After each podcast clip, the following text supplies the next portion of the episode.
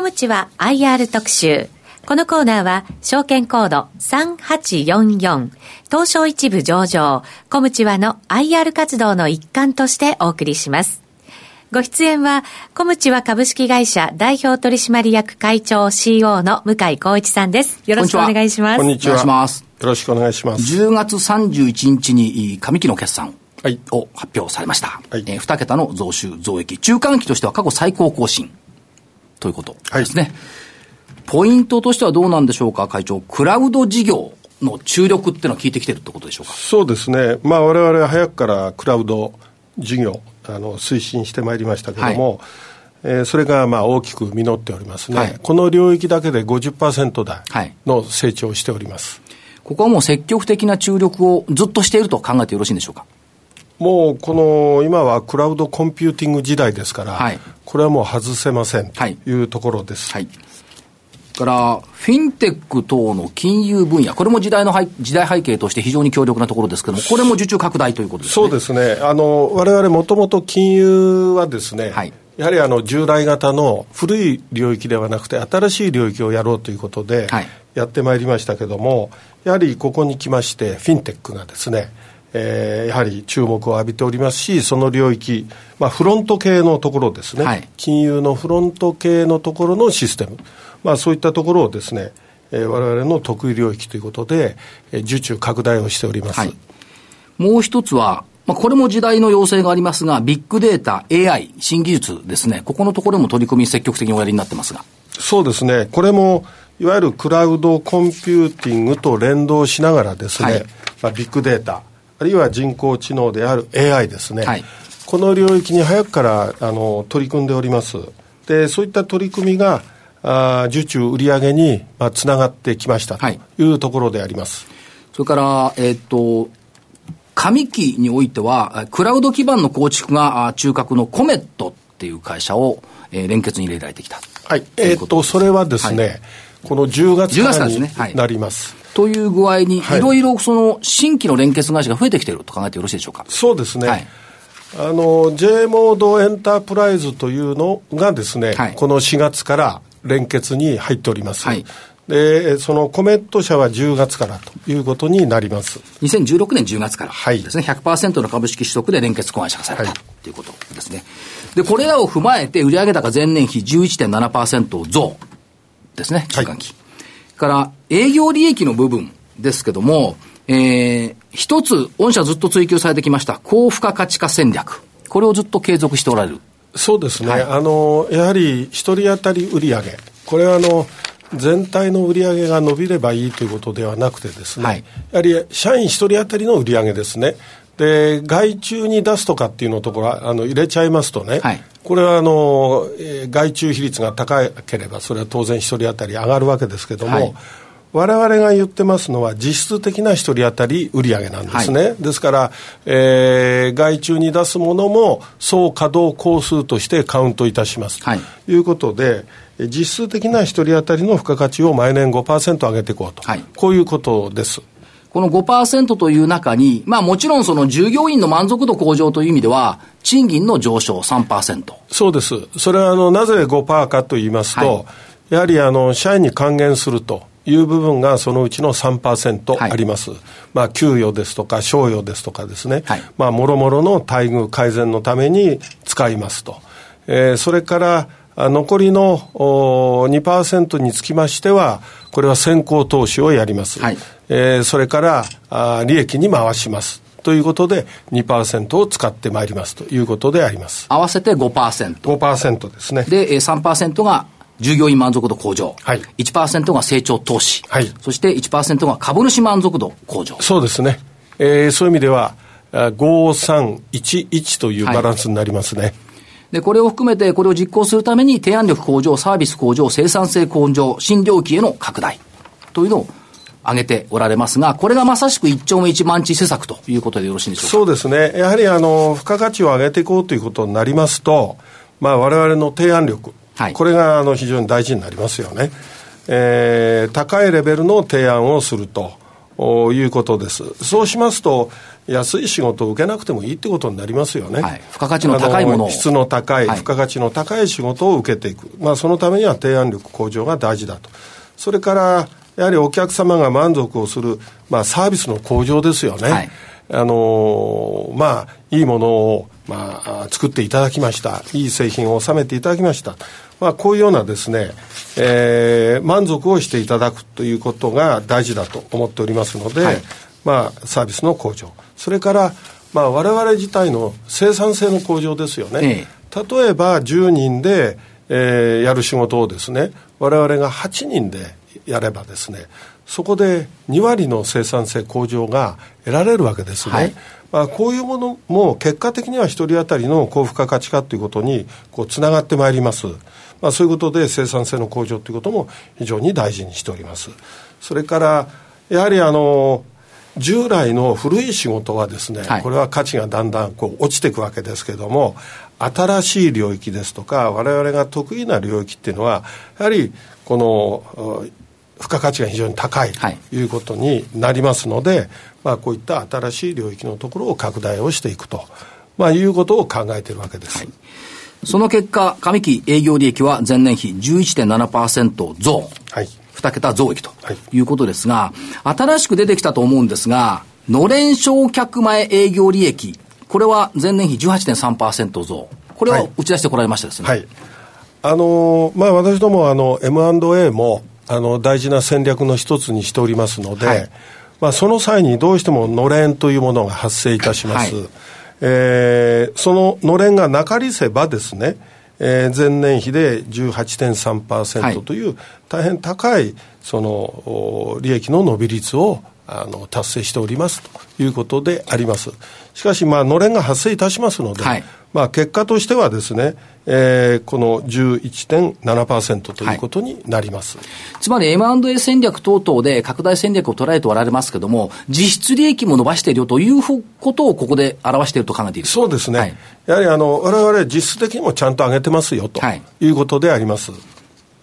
これはもうずっとこれ継続して発表していかれると考えてよろしいですか。そうですね、今後とも、はい、のれん償却前営業利益ですね、はい、これについてはしっかり公表していきたいと思っております。その上で今通期の見通しでいきますと、7期連続増収、6期連続増益、過去最高を目指していくということが打ち出されてますけども、感触としてはどんな感じですかね。これは一応予定通りといいますか、はい、そういうことで、まだ若干今期残っておりますけども、はい、しっかりと達成をしていきたいというふうに考えております。これのれん償却前営業利益でいくと前期実績が 11.1% 増、今期実績が前々期が 11.1%、前期が 12.1%、 今期でいくと、13.1% 増ということでよろしいでしょうか。これは利益率ですね。利益率ですね。営業利益率、はい、で利益率が非常に上がりますし、はい、前年同期比ののれん償却前営業利益においては 23% 増に、はい、なりますということです。利益率が 13.1% に上がって、そうです、のれん償却前利益は前年比 23%、 そうです、大きいですね。大きいですね、はい、はい、ということはしっかり稼いでまいりますということですね、はいはい、利益率も高いし実質利益も高いということになってくる、はい、ということですね、はい、あと投資家から見て嬉しいなと思うのは、配当成功 35% 以上の維持っていうのが謳われてますけども、12期連続増配計画、はい、これもこれも予定通りですよね。予定通りであります。これで、はい、これまだ私どもですね、はい、四半期ごとに、はい、配当をお支払いするということに、今期からしておりますので、はい、これから、2級の分、3級の分、はい、4級の分がこれから発生するわけですけども、はい、この間にできればですね、はい、我々の利益がですね、予定よりも上回れば、配当もですね、はい、それに準じて、上げてまいりたいというふうには考えております。配当成功 35% 以上維持っていうところにのっとっていくと、そういうことです。いうことですね、ですから配当利益が上回ればですね、はい、当然ここは配当を上げていかざるを得ないということになります、はい、この増配ってものすごい増配されてきてるんですけども、5年、まあ、今期全体でいくと配当総額72円一株当たりですね、はい、5年前12円30銭ですよね。ああ、そうですね。10年前6円70銭ですよね、はい、今四半期配当が、18円です。18円と5年前の年間分をはるかに上回っている、まあ、そういうことになりますねということですよね、はいはい。で、第2四半期については、11月の30日配当支払い予定日、はい、ということですね。もうこれは決めております、はいはい。第3四半期が来年の2月の28日、はい、これ年に4回来ると嬉しいですよね。そう思いまして、はい、そうさせてもらっておりますけども、まあ、私どもそもそもがですね、はい、非常に業績が安定しているといいますか、はい、やはり四半期ごとの、業績が安定してますよね、でそういうことによってこの年4回の、まあ、配当が出せるということになると思います、はい。それから今後の事業戦略ということで見ていきますと、先ほど高付加価値化戦略をお話しいただきました。営業プロセス戦略っていうのを持ち出されてますが、これはどういうことになるんでしょうか。はい、やはりですね、今も申し上げましたように、やはり業績を安定させていくというためにはですね、はい、まあ、私ども基本的にフローとストック、この両方の収入でですね成り立っているわけでありますけれども、はい、大体半々なんですね、でストックのものについてはこれ残ってまいりますから、はい、残りの 50% についてはこれ毎年ですね、増やしていかなきゃいけないということになりますね、はい。しかし半分は残ってますから、かなりまあ楽は楽ということでありますけども、この残りの 50% に対してですね、やはりしっかり達成していこうということになりますと、はい、やはりよくあるのはですね、案件が発生してからパイプライン管理をして受注率をよく測定をしたりですね、そこに注力をして管理をされている企業さん非常に多いんですが、はい、私どもそもそもが案件総量が私どもの場合3倍、ないとですね、はい、いけないと、これを先行指標にしているわけです、はい、これ数ヶ月前にこの状態分かりますから、はい、でこの3倍をどう達成するかというプロセスですよね、はい、でこれが大事だと思っておりまして、はい、ここの営業活動を大事にしているということなんです。受注の3倍の案件総量を常にキープするような営業活動プロセスが大事だということなんですね、はいはい、どういう営業活動をするかということが大事なんで、はい、その結果をいくら精査してみてもですね、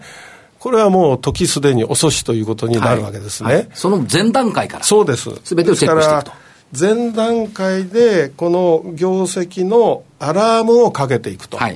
いうことです、はい、先行指標ということで我々大事にしている KPI なんですね。これ逆に言うと、まあ、従業員の方から見るとたくさんの案件を取ってこれるということは制約につながる可能性がたくさんあるということですから、働きやすいという意味はありますね。まあまあそういうことですよね、はい、ここがですから一番分かりやすくて、はい、ここを大事にしていくがゆえに、まあ、私どもの、業績が安定しているということを言えると思います、はい、安定した好業績の背景はここの営業プロセス戦略と先ほどの高付加価値戦略にあると、はい、いうことで、もう一つですね、新分野っていうのを会長よくいつも打ち出されてくるじゃないですか、はい、で御社はもともとはその金融とかグループやネットワークからスタートされてますですよね。そこにクラウドが入ってきてモバイルが入ってきてってそこがもう一歩進んだようなイメージを受けるんですが、ビッグデータ、人工知能、 IoT、 フィンテック、この領域っていうのは御社の完全に一丁目一番地プラス二番地ぐらいでしょうか。はい、そうなんですよね、はい、ここは外せませんよね、でやはりこの企業においてもですね、このビッグデータですとか、はい、まあ、人工知能である AI ですね、それからインターネットと物がつながる IoT、はい、ここはやはりニーズが随分出てきてます、はい、でそういうニーズに対して私どもが積極的にこう取り組んでいくということは非常に大事だと思います、はい、でそれを他社よりも一歩早くこう取り組んでいくと、はい、いうことを大事にしてやっておりまして、まあ、そういうことが少しずつこう今実ってきてるわけですね、はい、非常に大事にしております。最近ですとやはり地方自治体さんにおいてもですね、はい、やはりIoT 需要っていうのは結構あるんですね。水害ですとか、はい、あるいは地震ですとか、まあ、そういったようなですね、ことが起こったときに、はい、IoT のセンサーを使って、まあ、早く避難をさせるとか、ね、こちらへ避難しなさいと、はいはい、まあ、そういうようなですね、ニーズっていうのは随分出てきております。これはインフラに絡む部分ということですね。そうですね、インフラから、はい、それをこのシステムとしてビッグデータ解析をしですね、はい、どのように避難をしたらいいのかということをこの、ビッグデータで解析してそれをスマホにですね、はい、このつなげてこう行くと、はい、まあ、そういうことによって避難場所の管理までこうできるわけですね、はい、まあ、そういうようなですね、ことをやはりどんどんやっていこうというようなこともですね、お話として出てきておりますので、なるほど、まあ、そういうものに対して積極的に取り組んでいきたいというふうには考えております。つまり単にスマホにここが避難場所と来ても我々判断のしようがない、ここ行きゃいいんだなと思うぐらいしかないわけですよね、はい、でも行く経路だとかそこ行ったら満員だとかそういったものまで含めないといけないということですか。そうですね、はい、これは実際にそういうことが起こってるんですね、はい、大変その避難場所が混雑してですね、はい、大変なことになってると、あるところだけにこう固まってしまうとかですね、まあ、そういうことが現実的にやはり今まで起こっておりますので、はい、まあ、そういうものをいかに IoT でうまくコントロールしていくかということですよね。それは我々として大事な領域なんですよね、はい、つまりここ2、3年前までは IoT という言葉はありました。しかし実際どう使うんだっていうのはなかなか見えなかったところはあると思うんですけども、今やもう IoT、まあ、AI にしてもビッグデータにしても必要不可欠な存在になってきている、はい、そうですね、いうことですね。そうですね、私ども用品アパレルのですね、はい、システムもやっておりますけども、ここにもハンガーにセンサーつけてですね、で在庫管理やってしまうとかですね、まあ、そういうようなことがやはりどんどん出てます、はい、それからカバンですとか靴にセンサーをつけて、はい、でそこで在庫管理をしてしまうんですね、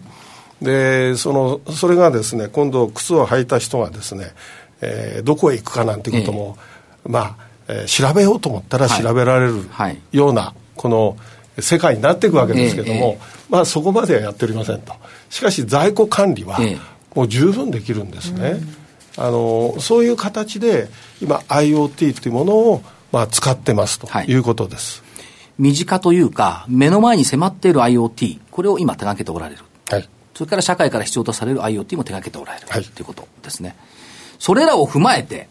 ROE20% 以上を目指すとしますって、今は 28% ぐらいですけども、これも結構高い目標ですけど実現されてますね。ええ、こ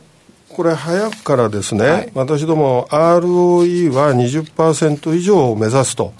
いうことを言っておりますが、それはまあ軽く超えておりまして、今期は 28% の予定であります、はい、で今東証一部上場企業の平均がですね、はい、8.4 ぐらいだっていうふうに言われてるんですよね、ですからそれに比べると大変高い、はい、水準にあると思います。でまあ、私どもどのようにしてですね ROE を高めているのかと言いますと、はい、やはり高い成長率ですよね、それから高い利益率ですよね、はい、まあ、この2点をですね大事にしてROE を高めていこう、はい、まあ、これが ROE を高めるためのまあ王道だと思うんですね、はいはい、いろいろ自社株買いをするとかっていう、まあ、そういうテクニックももちろんありますけども、我々はむしろこの高成長高利益率という王道に向かってしっかりやってまいりたいというふうに考えてるんです、はい、つまり ROE の分母を減らすんじゃなくて ROE の分子を増やしていく活動をしていくということですね、はいはい、その結果東証の証券取引所の企業価値向上表彰も2年連続でトップ50社ということで挙げられてますですね、はい、おかげさまで2年連続、はい、選ばせていただきました。これやっぱり ROE、まあ、28% 前後、それから営業利益率の2桁 11.4% 前期で、はい、配当成功 35% 以上っていうのもあるんですけど、はい、ここも評価されているんじゃないかというのはやっぱり明確な経営目標を持っているというところじゃないですか。そうですね、はい、やはりこの1人当たりの売上高を毎年 5% 上げていくというですね、はい、この高付加価値化戦略ということをやはり高く評価をしていただいていると思います、はい、ここまで明確にですね打ち出している企業少ないように、はい、思います。企業としてどっちを向いているんだということがみんなに明確に伝わっている。そうですね、ということですね。これは会社のですねやはり経営陣あるいは社員もそうですし、はい、それから株主様に対してもですね、はい、やはりそういうメッセージをしっかりと送っていきたいというふうに考えているんです。それを踏まえて目標としてはネクスト10を出されてますが、ビッグデータ、AI、IoT などの最先端技術への取り組みとクラウドを中心とした既存事業の成長、これをベースに成長を加速させる。10年後、売上高1000億円を目指すと、これを出されてますけども、着々と進んでいるということでしょうか。はい、大変ですね、はい、1000億という大変大きな目標であります。ですから、ある意味大きな夢と言ってもいいのかもしれませんが、はい、まあ、私どもそういう大きな夢を持ちながらですね、この着実に成長していきたいと、はい、こういうふうに思っております。そして会社の標語はお客様には感動を、社員には夢を、これ皆さん結構覚えられたと思いますけども、はい、最近加わってきましたね、株主様にも感動と夢を。そうです、やはりですね今日は特に、このことを言いたいと思いますけども、はい、やはり企業というのは株主様があってのですね企業だと思っておりますので、はい、株主様にもですね同じように感動と夢を与えられるようにしっかり経営をしてまいりたいというふうに考えております、はい、向井会長ありがとうございました。ありがとうございます。ここで番組からプレゼントのお知らせです。今日放送のコムチは IR 特集の感想をお送りいただいた方の中から抽選で20名様にコムチは特製スマートフォンスタンドをプレゼントいたします。ご希望の方はザ・マネー番組ホームページからリンクしているコムチは IR 特集ウェブサイトの専用フォームから感想をお送りください。またおはがきの方は郵便番号 105-8565 ラジオ日経コムチはプレゼント係宛てまで。締め切りは11月30日です。必ず番組の感想をお書き添えください。コムチは IR 特集。このコーナーは証券コード3844東証一部上場コムチはの IR 活動の一環としてお送りしました。東証一部上場証券コード3844コムチはキーワードはクラウド、そしてビッグデータ、あらゆるものがインターネットにつながる IoT、 さらには人工知能、この新たな IT の潮流に積極的に取り組んでいます。高品質のトータルソリューションサービスで新しいビジネスを創出するコムチュア。東証一部証券コード3844コムチュアにご注目ください。